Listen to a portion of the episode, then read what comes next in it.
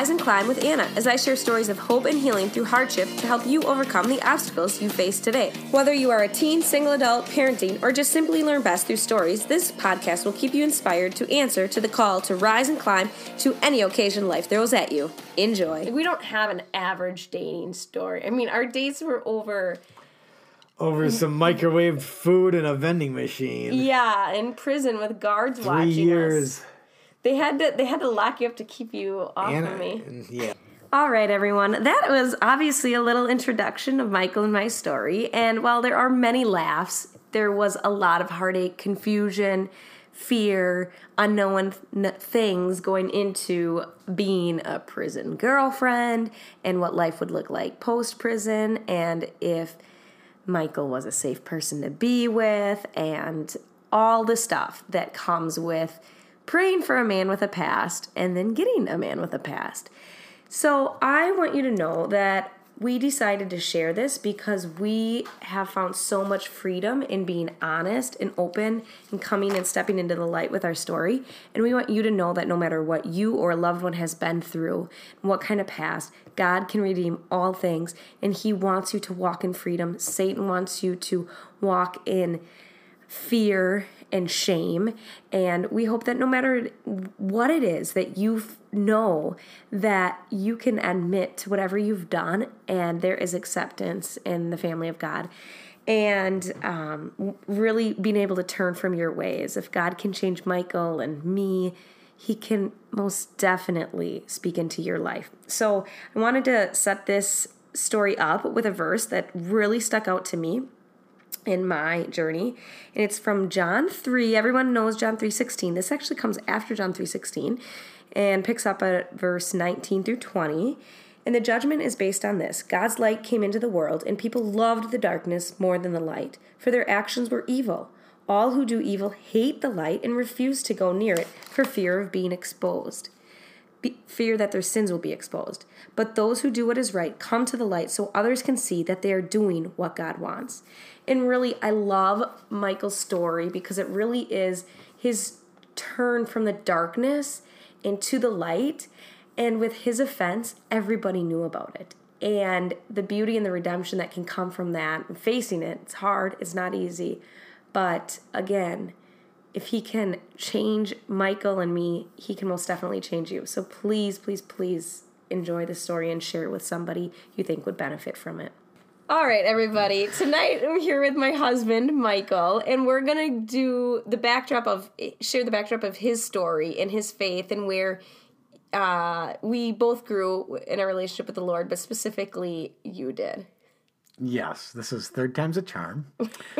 And, uh, yes. Anna has rejected my last two. Yeah, because he's like, I've been dealing with something for a couple of years. which is not the point of the story.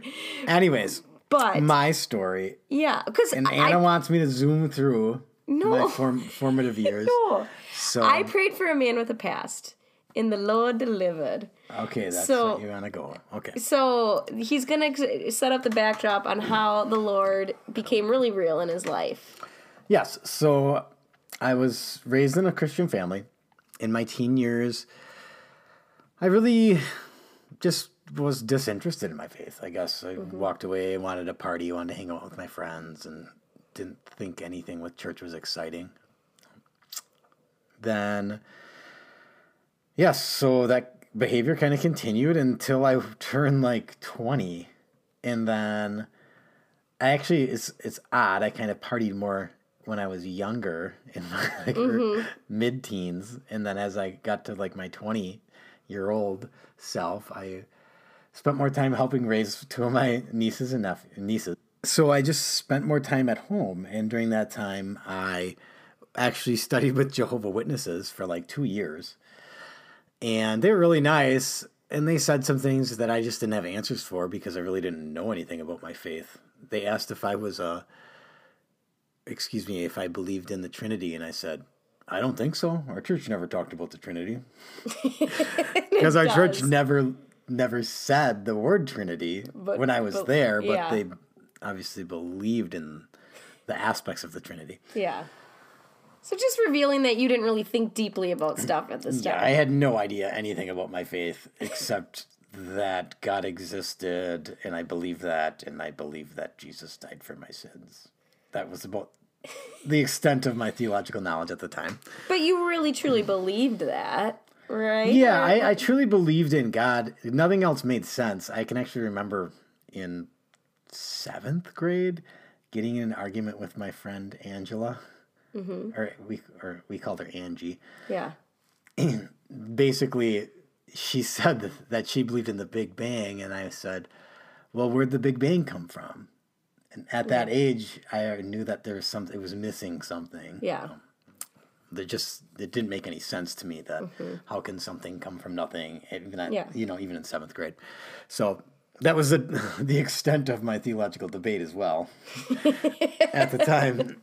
And so moving on, Anna and I, since Anna's kind of part of my story and my spiritual journey, uh, we did meet. Our families met when we were five years old at a church Yeah. up north, and I'll just skip through this real quick. But and then our my brother married his sister at fifteen or 16 So we were always kind of in each other's lives, and we knew each other um, since we were kids, kind of growing up.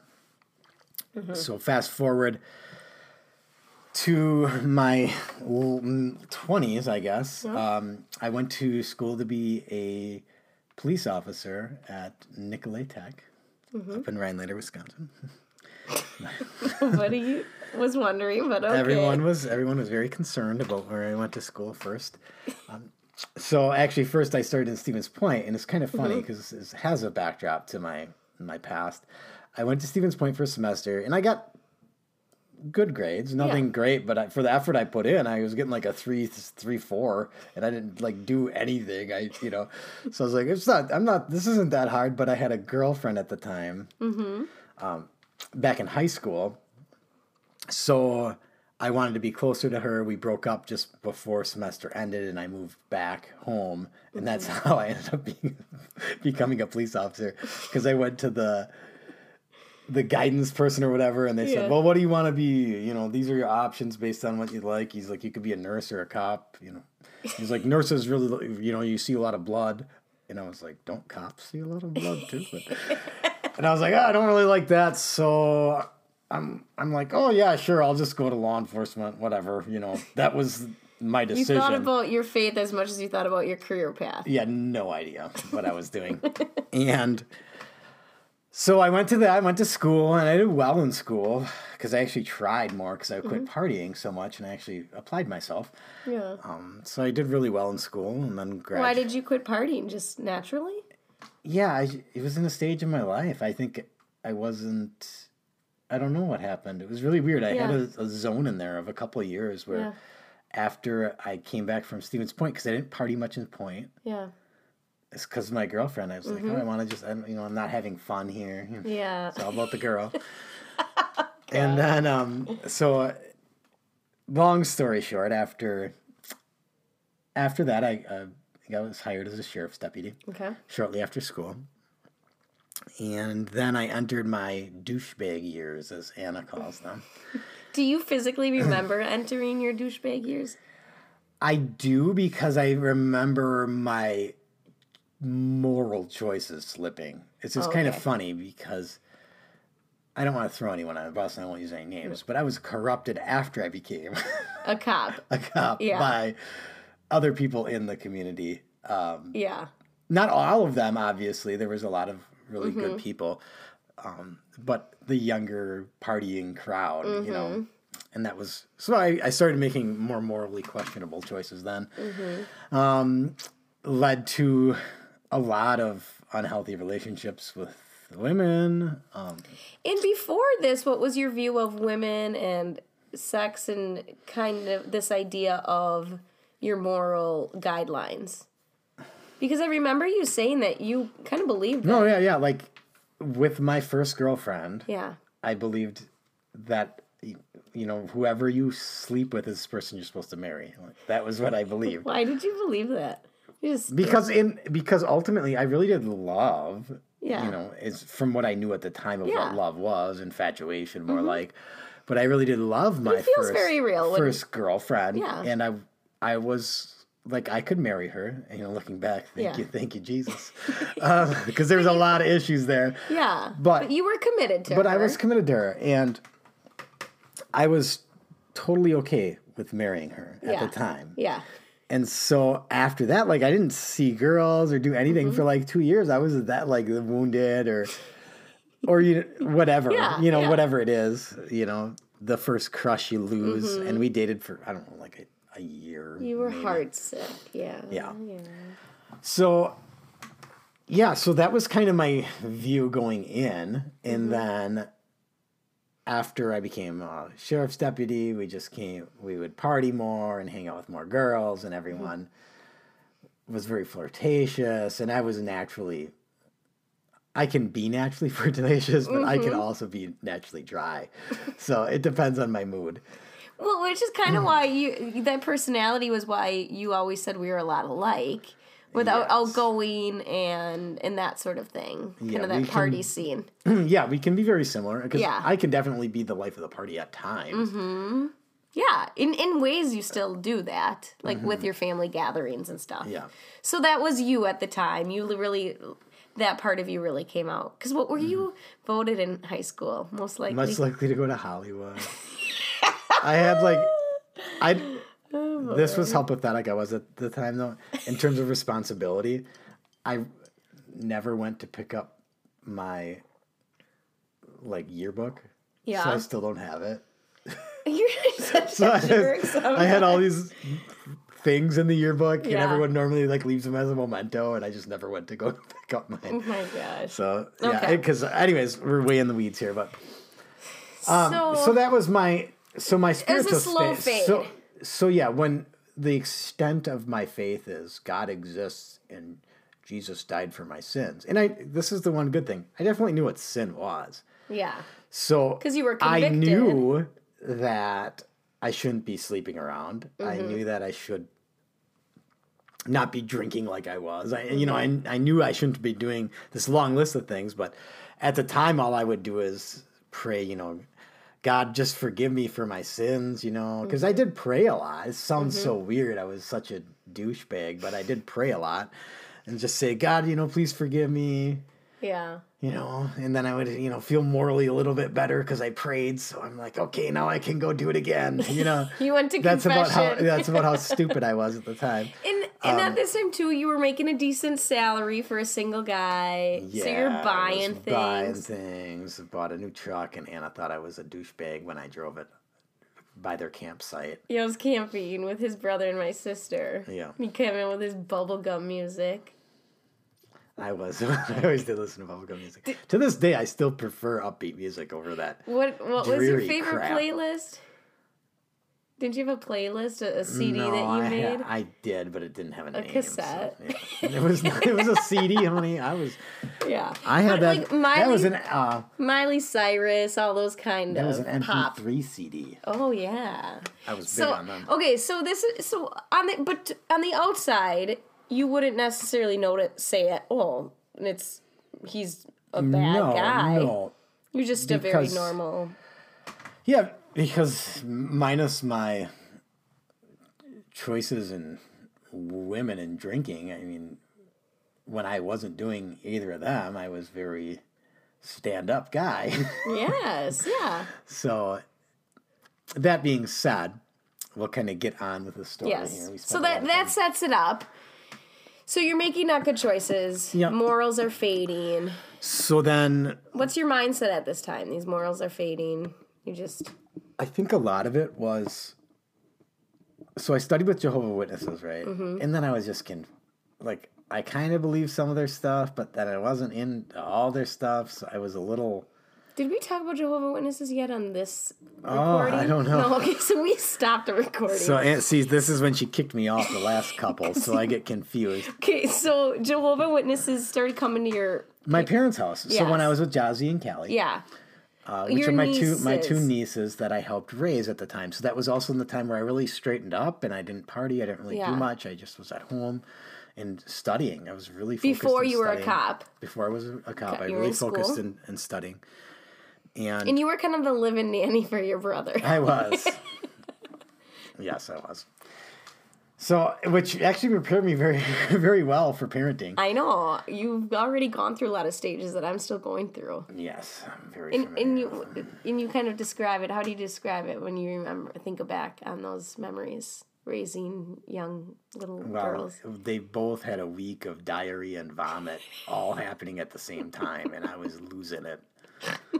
You know, just everywhere. It's all over me, and then as soon as I get cleaned up, the other one poops and out of her diaper out of the couch or something. I'm cleaning that up. It was horrible for like a week.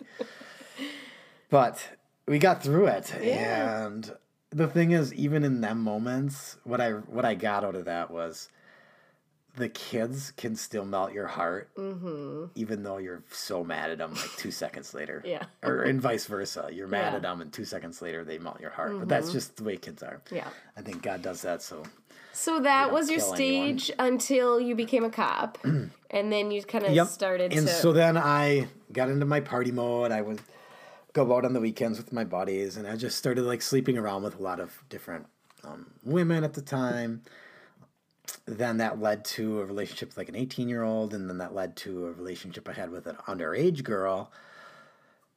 And then at that time was at probably my lowest point in my life because I remember praying for the first time that day, or like shortly. Actually, this wasn't after. It was after my relationship with the underage girl dissolved, um, and I just had a another encounter with this um, woman that I worked with, and I was very just woke up feeling horrible about who I am. I didn't like myself and so I finally prayed and I just said, God, you know, I said, God, forgive me. And then I said, actually, God, change me. I don't like who I am.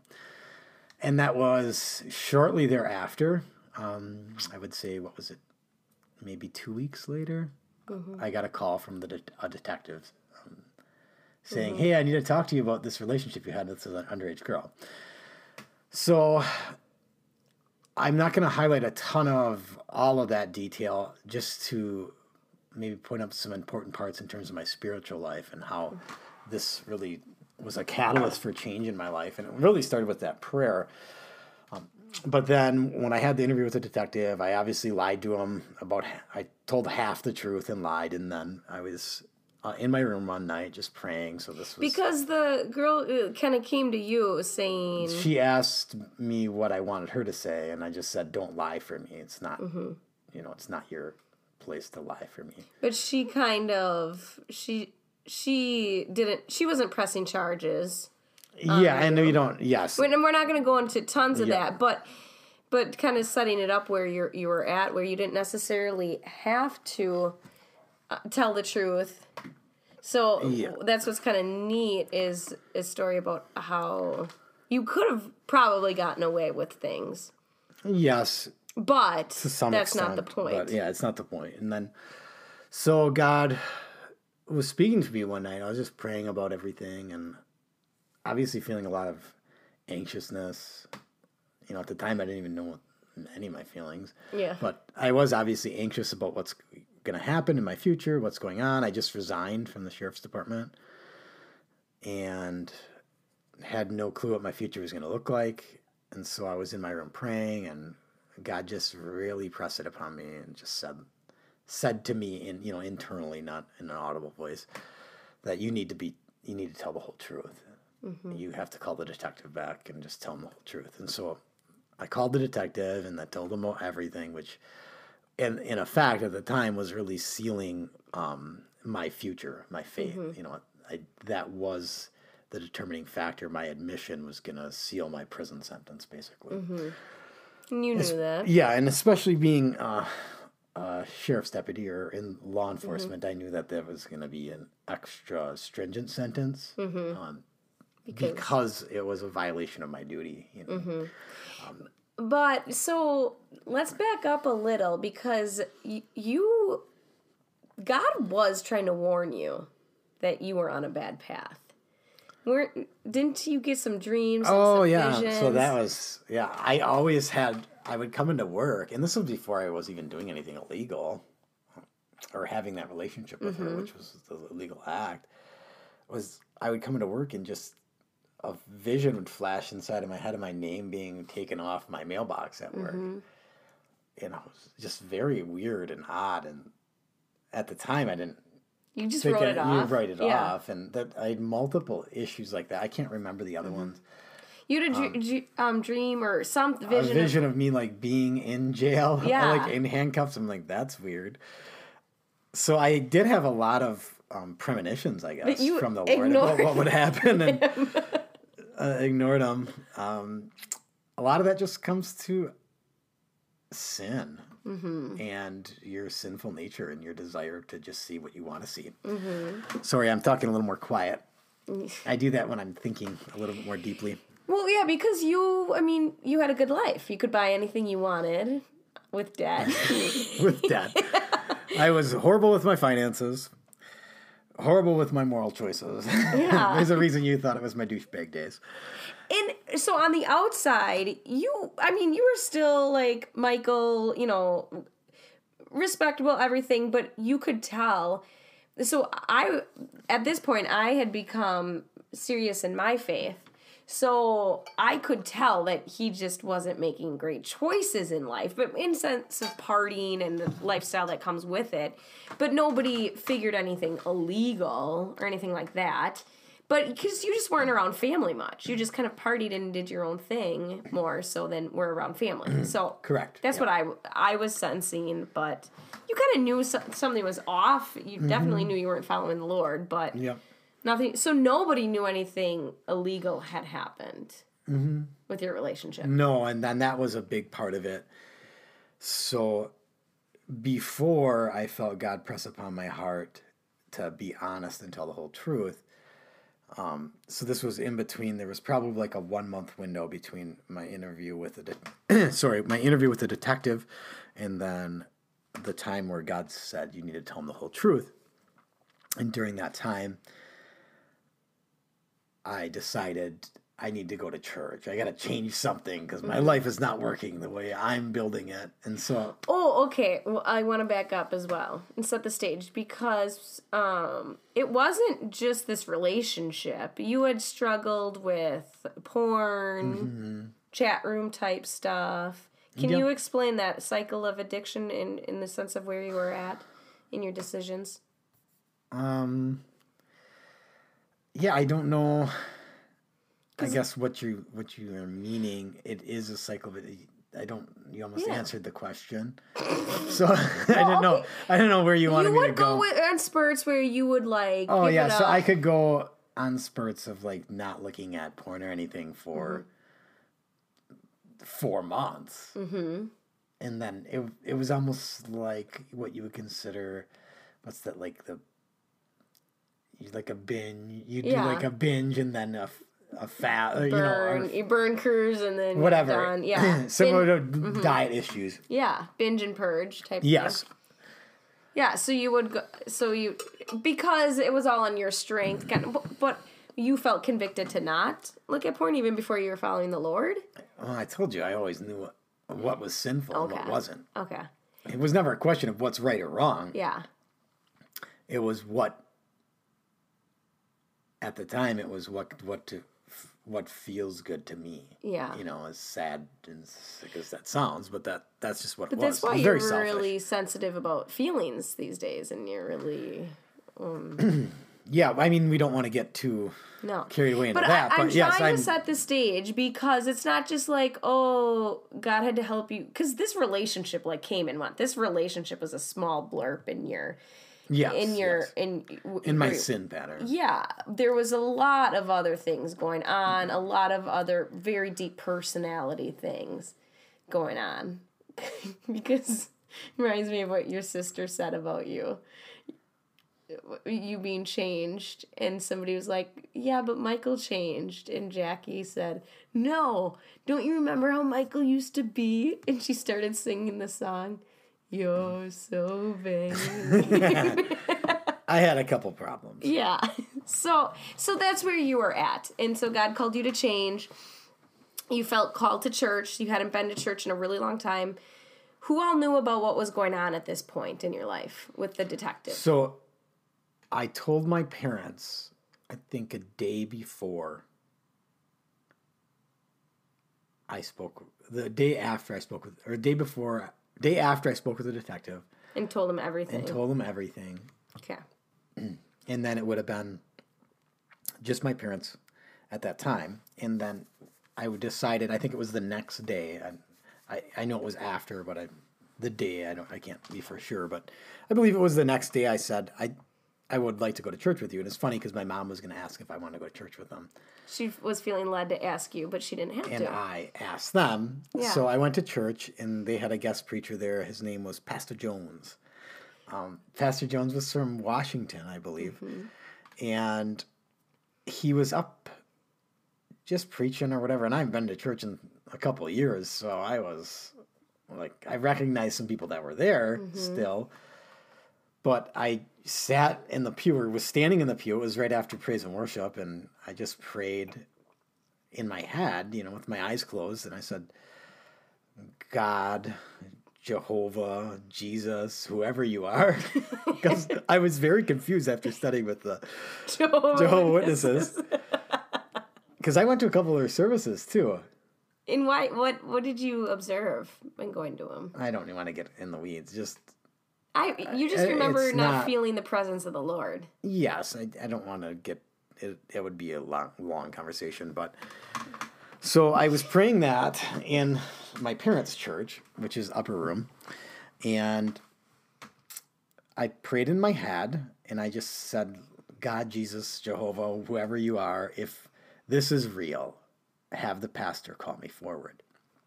And like 30 seconds later, Pastor Jones looks up at me. He kind of stops what he was saying and he says, You come forward. God has a word for you. And I was like, looking around behind my back. And I'm feeling very like weird and tingly. Yeah. You know, oh my gosh. So he calls me forward and basically tells my story without a not a not a lot of details, but the story of what was going on Yeah. behind the scenes. And then said, But God has chosen you and you will walk with your head held high, and this circumstance you're going through will not define you hmm. and it was just so impactful at the time that I when I walked back, I said to mom and dad, "Did you tell him?" and they're like, "Oh, we've never seen him before. It was his first time being at church." Wow. So that it was so crazy, and it was the answered prayer I needed Yeah. at the time. And so that was really the start of my spiritual journey in any meaningful sense. Mm-hmm. So that went on. Gosh, we then shortly thereafter, God spoke to me about telling the whole truth, and I told told the truth. Um, then I went. Then I was, you know, on bond because they were gonna they were filing charges against me. Um, I was on bond for about a year and a year and a half, year and 10 months, something like that. I, I, I don't remember offhand. And during that time, my there was these like DVDs that were brought to our house and are just sitting there one time, and they were like a creation science thing with Dr. Dino. and so I watched like I think there was nine or ten CDs. I watched all of them in, in two days because I had nothing to do. Uh, no, the guy who brought him to your mom was an atheist or He- something. the guy who brought in my mom was an atheist who I had arrested multiple times. And he said my mom would kill me if I just threw these out. Do you want them? So he gave them to her. And then Yeah. my mom just brought them home and she's like, be careful. I don't know what's on them. so I watched all nine or 10 DVDs. Then it was a lot of things I've never heard, things about my faith I've never heard, and just things about why I could trust the Bible I've never heard. Can you explain why? The, the, So- people might think it was personal, but it's answered questions. answered questions I had about God. So a lot of them, and now in retrospect, because I've mm-hmm. done a lot of more research since then, some mm-hmm. of Dr. Dino's arguments were not the most compelling or well They're extinct. formulated. Dr. Yeah, yeah. Doc- some of information. Doctor Dino's uh, information's a little extinct, but the premise of it was there is another way to view reality, Mm-hmm. and the physical world around it can be matched up with the biblical narrative, Mm-hmm. and that narrative being um, that God created the universe, you know, in six days, as He said, Mm-hmm. and this idea that I was in school and they talked about evolution a lot, and I paid about as much attention to that as I did to theology at the time. But it was just answers to, um, or at least probable explanations to some of the um, questions I had about why everyone's talking about evolution and is evolution compatible with the Bible, things like that. And ultimately, I fell down on the negative. It's not, but evolution is nowhere near as compelling of an argument as they think, and depends how you define evolution and all kinds of other things. But um, we don't need to get into that too much. But so that kind of started because I didn't just take Dr. Dino's word for it, so to speak. I started a lot more research and went through most of the real popular um, creation organizations like creation.com, Answers in Genesis. And I read pretty much anything they had and found their answers at least compelling and some of them explain some questions that I couldn't answer through like a more naturalistic worldview. So that being said, so I spent my time basically um, researching now. So that time when I was on bond, researching and then just changing my life and rooting out a lot of my sin patterns, a lot of uh, my sexual sins. Obviously, with people was easy, but then the pornography and things like that was more difficult. It took longer for me to root out. But I was convinced, and I think this is really important. That's why I share it. That when God says you're a new creation, that I took that to be literally true. That I am a new creation, and I'm free from the bondage of my sin, and that no longer can have a hold on me. Mm-hmm. So, but at the time, I thought that was like an instant thing. But what I realized is God strengthened me to overcome it. But it mm-hmm. was a battle, and it was a battle for my soul. And I think a lot of times um, Christians don't put enough emphasis on what it actually takes to truly become a new creation. Mm-hmm. It's not a one time prayer. It is the one time prayer is the start. It's kind of like that's the, the seed being sown mm-hmm. in the field or mm-hmm. on the stony ground or whatever mm-hmm. it's going to be is up to you to determine the fertility of that soil. And that was the seed being thrown was Pastor Jones. And then God was saying, okay, now choose. It's like what Joshua said mm-hmm. choose this day who you'll serve. But it's not just choose this day, it's choose every day. Mm-hmm. And some days I failed, but as Proverbs says, you know, a righteous man fails, what is it, 70 times or mm-hmm. 70 times seven and gets back up again, or seven times seven and gets back up again and that was what I determined to do. And that determination and God's help really propelled me to um, complete victory in a, a meaningful sense mm-hmm. over my sin, which I did not think was possible at the time. But people thought I was crazy. So I had I had prayer ticks. I had all these weird things I was doing to try to change my mindset and change mm-hmm. my view of things I focused on. Because I used to always I would womanize so much. Every time I saw a woman, uh, my mind would go down a rabbit trail, and I'm like, God, will I ever get rid of that th- mm-hmm. thought? Well, I you, you know, but I really trusted that he was able to get rid of mm-hmm. it. And so I fought tooth and nail, and people thought I was absolutely insane sometimes because I would pray while people were talking to me because I'd have a bad thought. I would do all these crazy things, and I, man, did I, I know I looked crazy, but I was at the point in my life, it's like, I'm already going to be going to prison. So how much worse can it get, you know? so I just decided that that's it. I'm gonna I'm gonna get over this. I'm gonna overcome. And so during that time of my real change and that determination is when um, Anna saw a change in me and we started dating. And I cannot believe that one of the issues I had with my future husband was that he prayed too much. she did say that a lot. I was like, what is going Why on? is he praying so much? It's so weird. But God, God gave me A you know, special love for me through that, I think, because most women would have been look like- running. you have Tourette's. Yes.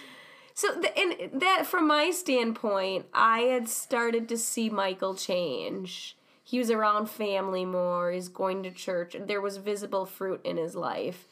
But we spent about a year apart. I'd called off my wedding and was going through my own stuff. Mm-hmm. And then you, you were, you'd went to jail for a little bit. Was out on a bond.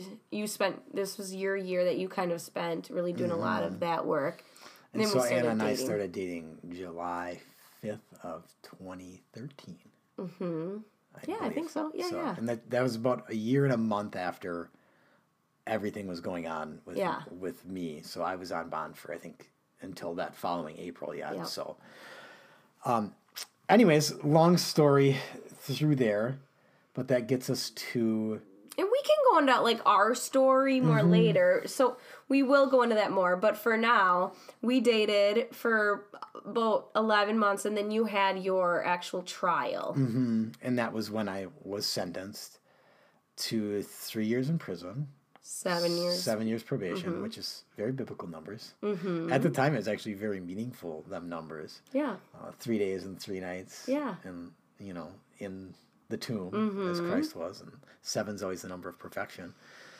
So, that being said, I was going through, if this, this podcast is going to focus on my spiritual aspect. So, I spent that year um, researching, you know, why can I trust the Bible? How do we know the Bible's trustworthy? And that was just very impactful for me because it answered a lot of questions I didn't even know I had. Yeah. Well, and for you, I remember you saying, understanding how God could create the universe and all that, you realized how powerful He was, that He was powerful enough to change you and help mm-hmm. you change. That's why that was important for you. Yeah. And honestly, by the time I went to prison, I was free of my sexual sin, like mm-hmm. free of pornography, free of even my thoughts that I was, people thought I was literally going crazy, but I was free of that by the time I went to prison. So, in the grand scheme of things, if I had to spend one year of my life looking like a complete loon, or To be a year and 10 months to Yeah, be free, yeah. it was well worth it because the freedom experienced um, that I had was so amazing that, and I remember writing to my brother Joe on this, I think, or t- talking to him on the phone. I said, I feel more free now in prison than I ever felt outside Mm-hmm. because I was free from my own sin, Mm-hmm. from that dual nature warring inside of me. You know, I know what's right to do, but I can't do it. Romans 6, Yeah, right? Yeah. just that battle, internal Yeah. battle, and to have victory and freedom in that was extremely um, impactful in my life, and I, I felt so amazingly free. Mm-hmm. And then, so in prison, I went to school. Uh, Yeah. I decided to go to school for a degree in theology. So I went. Um, I finished my bachelor's in theology, and then went on to um, get my or finish my ba- master's in theology as well. So. well, and why did you kind of switch from the bi- biology world to more of the philosophy? So yeah, so that's a good question. So I read obviously anything that the creation organizations had to offer on their view of creation and why um, the old Earth view was wrong, and then I would read things from the old Earth view because at this point I, I believe that God was real. It's how do we interpret the Bible? yeah. And I read the old Earth view, and ultimately they argued past one another a lot. And when you're talking old Earth, young Earth view, that the So Earth yeah, is Earth, millions Earth is of- millions of years old. Or Earth is less or six thousand 6,000. around six thousand years. Yeah. There's not an exact. and that the creation story is literally seven days and all that. Yeah, so there's a so- lot of Christians who believe in the millions of years. yeah Yeah. it's it's a very popular view, especially um, among apologists these days. So long story, I was in all that and ultimately, and then reading atheist arguments against um, creationism and all this other stuff, and ultimately, there was no way to really determine who was right. in the end by science alone because science by its very nature can't answer them questions. So I didn't even so at the time I was feeling frustrated. This is such a God story, how he's intertwined and you really don't realize it till you look back at all the threads that he wove. Um, so I decided, well, maybe I'll just get my bachelor's in theology when I'm in school or, mm-hmm. or, or in prison. So I really treated it like college, and I spent mm-hmm. more time studying than I ever did in regular school. You know, Yep. so I read this book by um, Norman Geisler called Christian Apologetics. And it was the first time I was introduced to philosophy. Mm-hmm. And what I realized is he was the he provided a blueprint for actually evaluating the worldview or the structure of thinking that people have. So how, you can't by science prove that rationalism or atheism or creationism um, or th- sorry theism or deism or um, pantheism panentheism i can't by science prove any of them is right or wrong.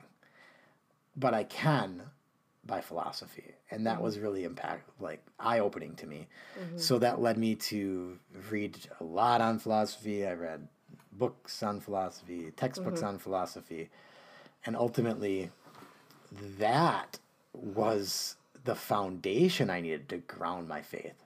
Now I not I know not everyone has to go through that, but I know that there's other people like me that mm-hmm. really need to know beyond any doubt why I why I'm a You Christian. even had to prove to yourself that women weren't God at one point. So it sounds silly, but I did worship women. Remember, Yeah, like yeah. Mm-hmm. they were my God for years of my life. So I had to, this was later on, I had to literally run through a logical proof of why a woman could not be God, Mm-hmm. which is funny because it's kind of counterintuitive because then I would also have to say, well, then Jesus couldn't be God if Mm-hmm. a woman couldn't be God. Because, you know, so there, because there's some connection there. How could a Mm-hmm. person be God? So I worked through that, and that could be another maybe Mm-hmm. a theological podcast that we have where I go through the, the logical the logical reasoning behind that. But so really the heart of that book, and I only share this because it was so impactful for me, was uh, the first principles of reality. So there's first principles that govern all of our thinking and all of our actions, and so we can say something, but if it violates the first principles, we know that it is undeniably false because in order to deny the first principles, you have to affirm them. So that, I know it sounds mm-hmm. a little crazy, and I'm just going to go through this because it was so mm-hmm. impactful for me. Would be the law of non-contradiction. So you, you can't say that the law of non-contradiction is false. Well, then false would also would have to mean false, and it could not mean the inverse of, which that's what the law of non-contradiction says. So if you claim the law of non-contradiction is false, it actually is true. So it so anyways as, as silly as that sounds them first principles of reality allowed me to really evaluate worldviews. Them worldviews i've ran through all of them with obviously the guidance of the the book but then um, doing thought experiments of my own and how could i you know defeaters how could i defeat this view? Um, that's more of a philosoph- philosophical term but then I came to the reality that theism is the only rational view of reality. Every other worldview that's in existence, and any one that could be devised, because there is um, a limited number of possibilities, they all ultimately are irrational at their foundation. They propose something irrational, like something coming from nothing, or, um, and this is going to sound a little philosophical, but or actualizing your own potentials. You know, like mm-hmm. so something so sim. It's yeah. you can't do that. You know, Yeah. you you can't be a potential and actualize yourself. Something outside yourself has to make it happen. So mm-hmm. that that mm-hmm. relates to more um, panentheism and pantheism, some at their worldviews at the heart. But for me, that was super important because from that moment on, my faith was sound and unshakable. yeah. And that's what it took for me to get there was like five years Yeah. before I was like, In no, prison. five years going to prison, and I was like, no, God is real, undeniably so. Mm-hmm. That being said, and I've evaluated all of the current arguments as well. I stay up on philosophy, um, and they're just Mm-hmm. they all still fail for the same reasons.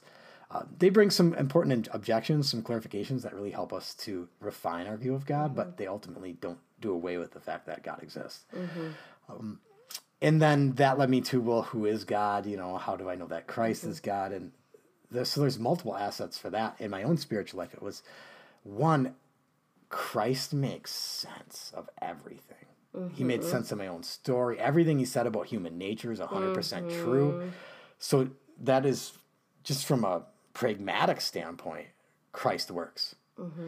And then I've read the books on how do we know that Christ existed. Well, Yeah, you know, and I've- died and died and di- rose. dive, Yep. in, dive, dove into all that. But ultimately, it was I know. So all them things added to my knowledge because I already knew God existed. So it's an easy jump to say, well, obviously God could represent Himself in human Mm-hmm. form um, and die for our sins. But why would He do that? And then, but the whole story makes sense. So it was the first time I actually read the Bible too, from uh, Mm-hmm. Yeah. cover to cover, and Yeah. you realize that it is one story, but it does not seem like it when you just go to church and they jump around passage Mm-hmm. to passage and passage to passage. I had no clue that it all told the one story, Yeah. and But that's why I say the Bible is often quoted, but very rarely read. Yes. So exactly. Yeah. And so when I've read that, and I've read it a couple times now, you see one picture that's painted over thousands of years, and it's it's amazing. Mm-hmm. Yeah. But all that being said, I realized I could trust the Bible for historical reasons, and then I could trust that um, Jesus existed for historical reasons, and I could trust that there's no other adequate explanation of why Jesus' body was never found, and why the disciples died for him. Yeah. and but that was all just part of it because at that point I already believed Yeah. that Jesus died for me, mm-hmm. and that The he was that he was was real because he was my strength. It was his Yeah. truth that helped me overcome. Well, that's just it. It's you know, some can you argue over a life changed and and Mm-hmm. And it, it's there's actually it was a philosopher and I can't remember offhand, but he said, "You bring to me ten atheists who've changed their life due to atheism, and I'll bring to you a thousand Christians who have changed their life due to Christianity." yeah, yeah, you know that have overcome something Mm-hmm. due to their beliefs and, and christianity offers the ultimate it Yeah. offers the only way to overcome yeah.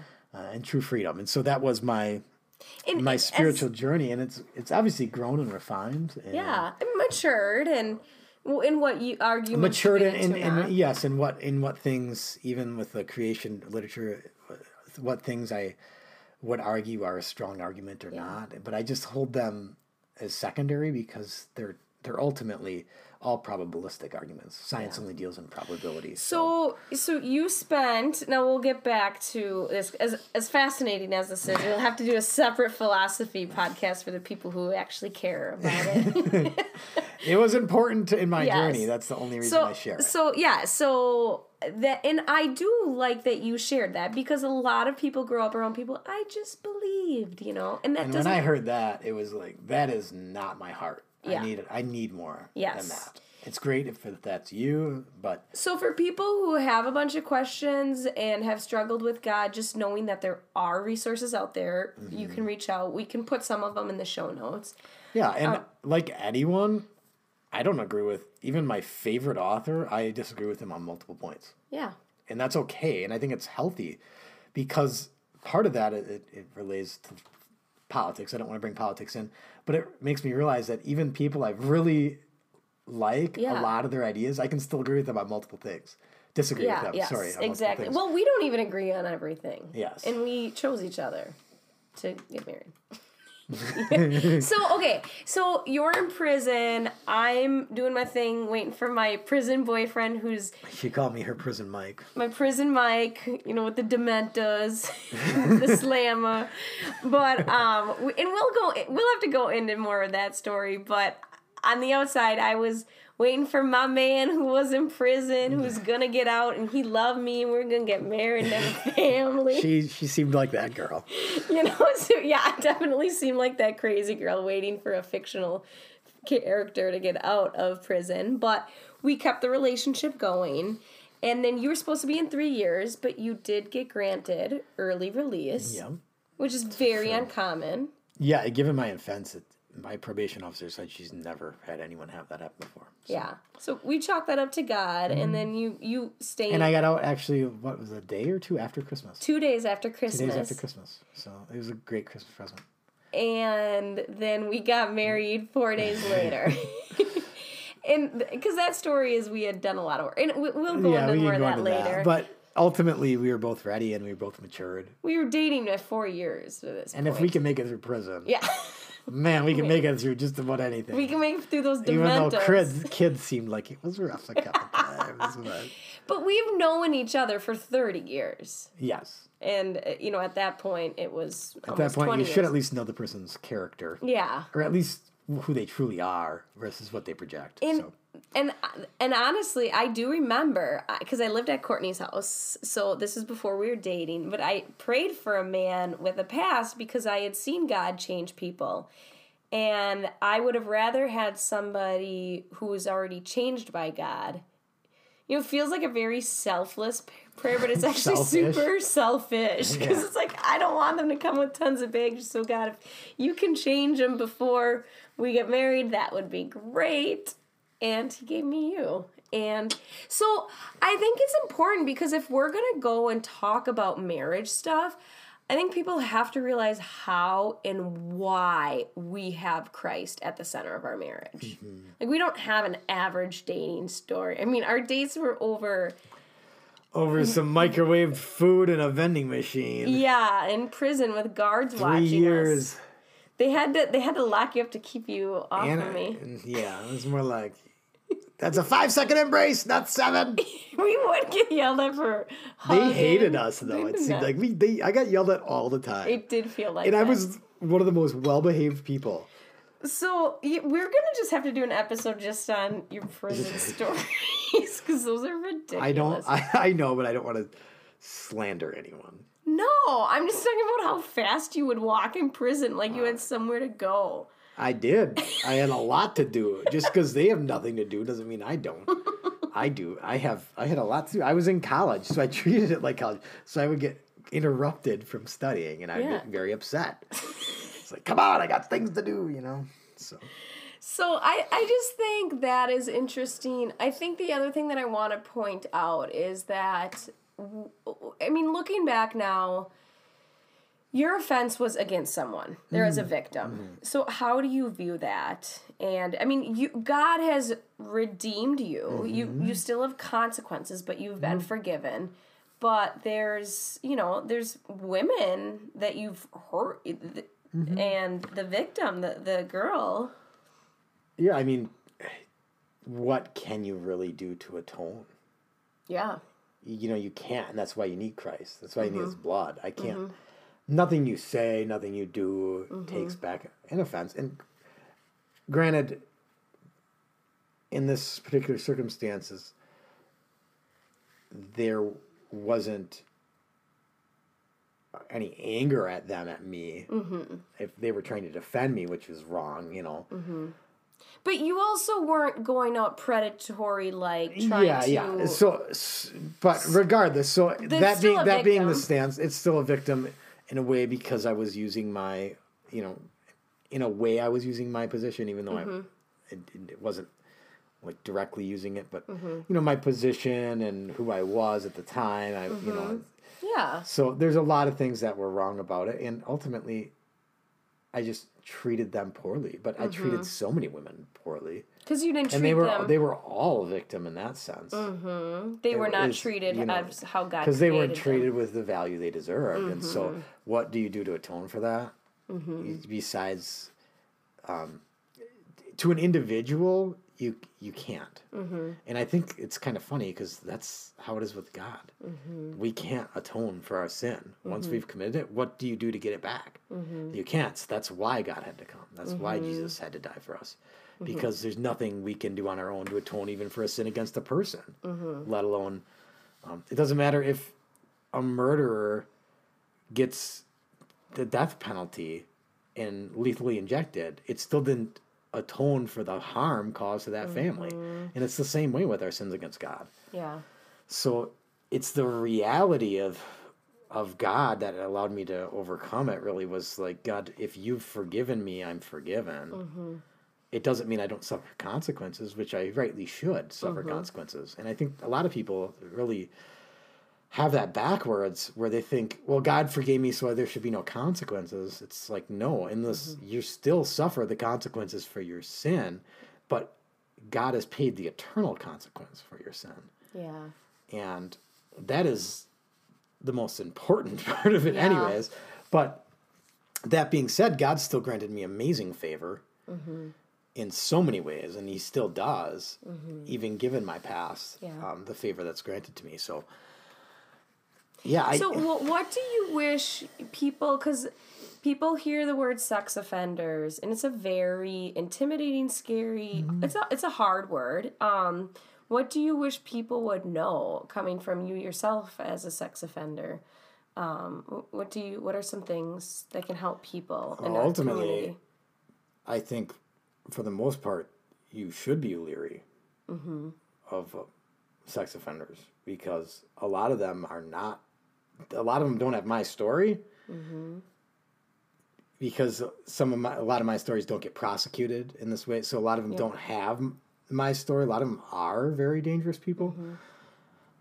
Mm-hmm. that being said, but they are still people, and they still have a soul, and they still have just as much value and worth, even though they have consequences. They still do value have value and worth, and I think ultimately pray for them, but use discernment in your you know in your friendships with people because just because they say they're changed, I went in prison. This is was the common theme. There was at church there was 200 inmates.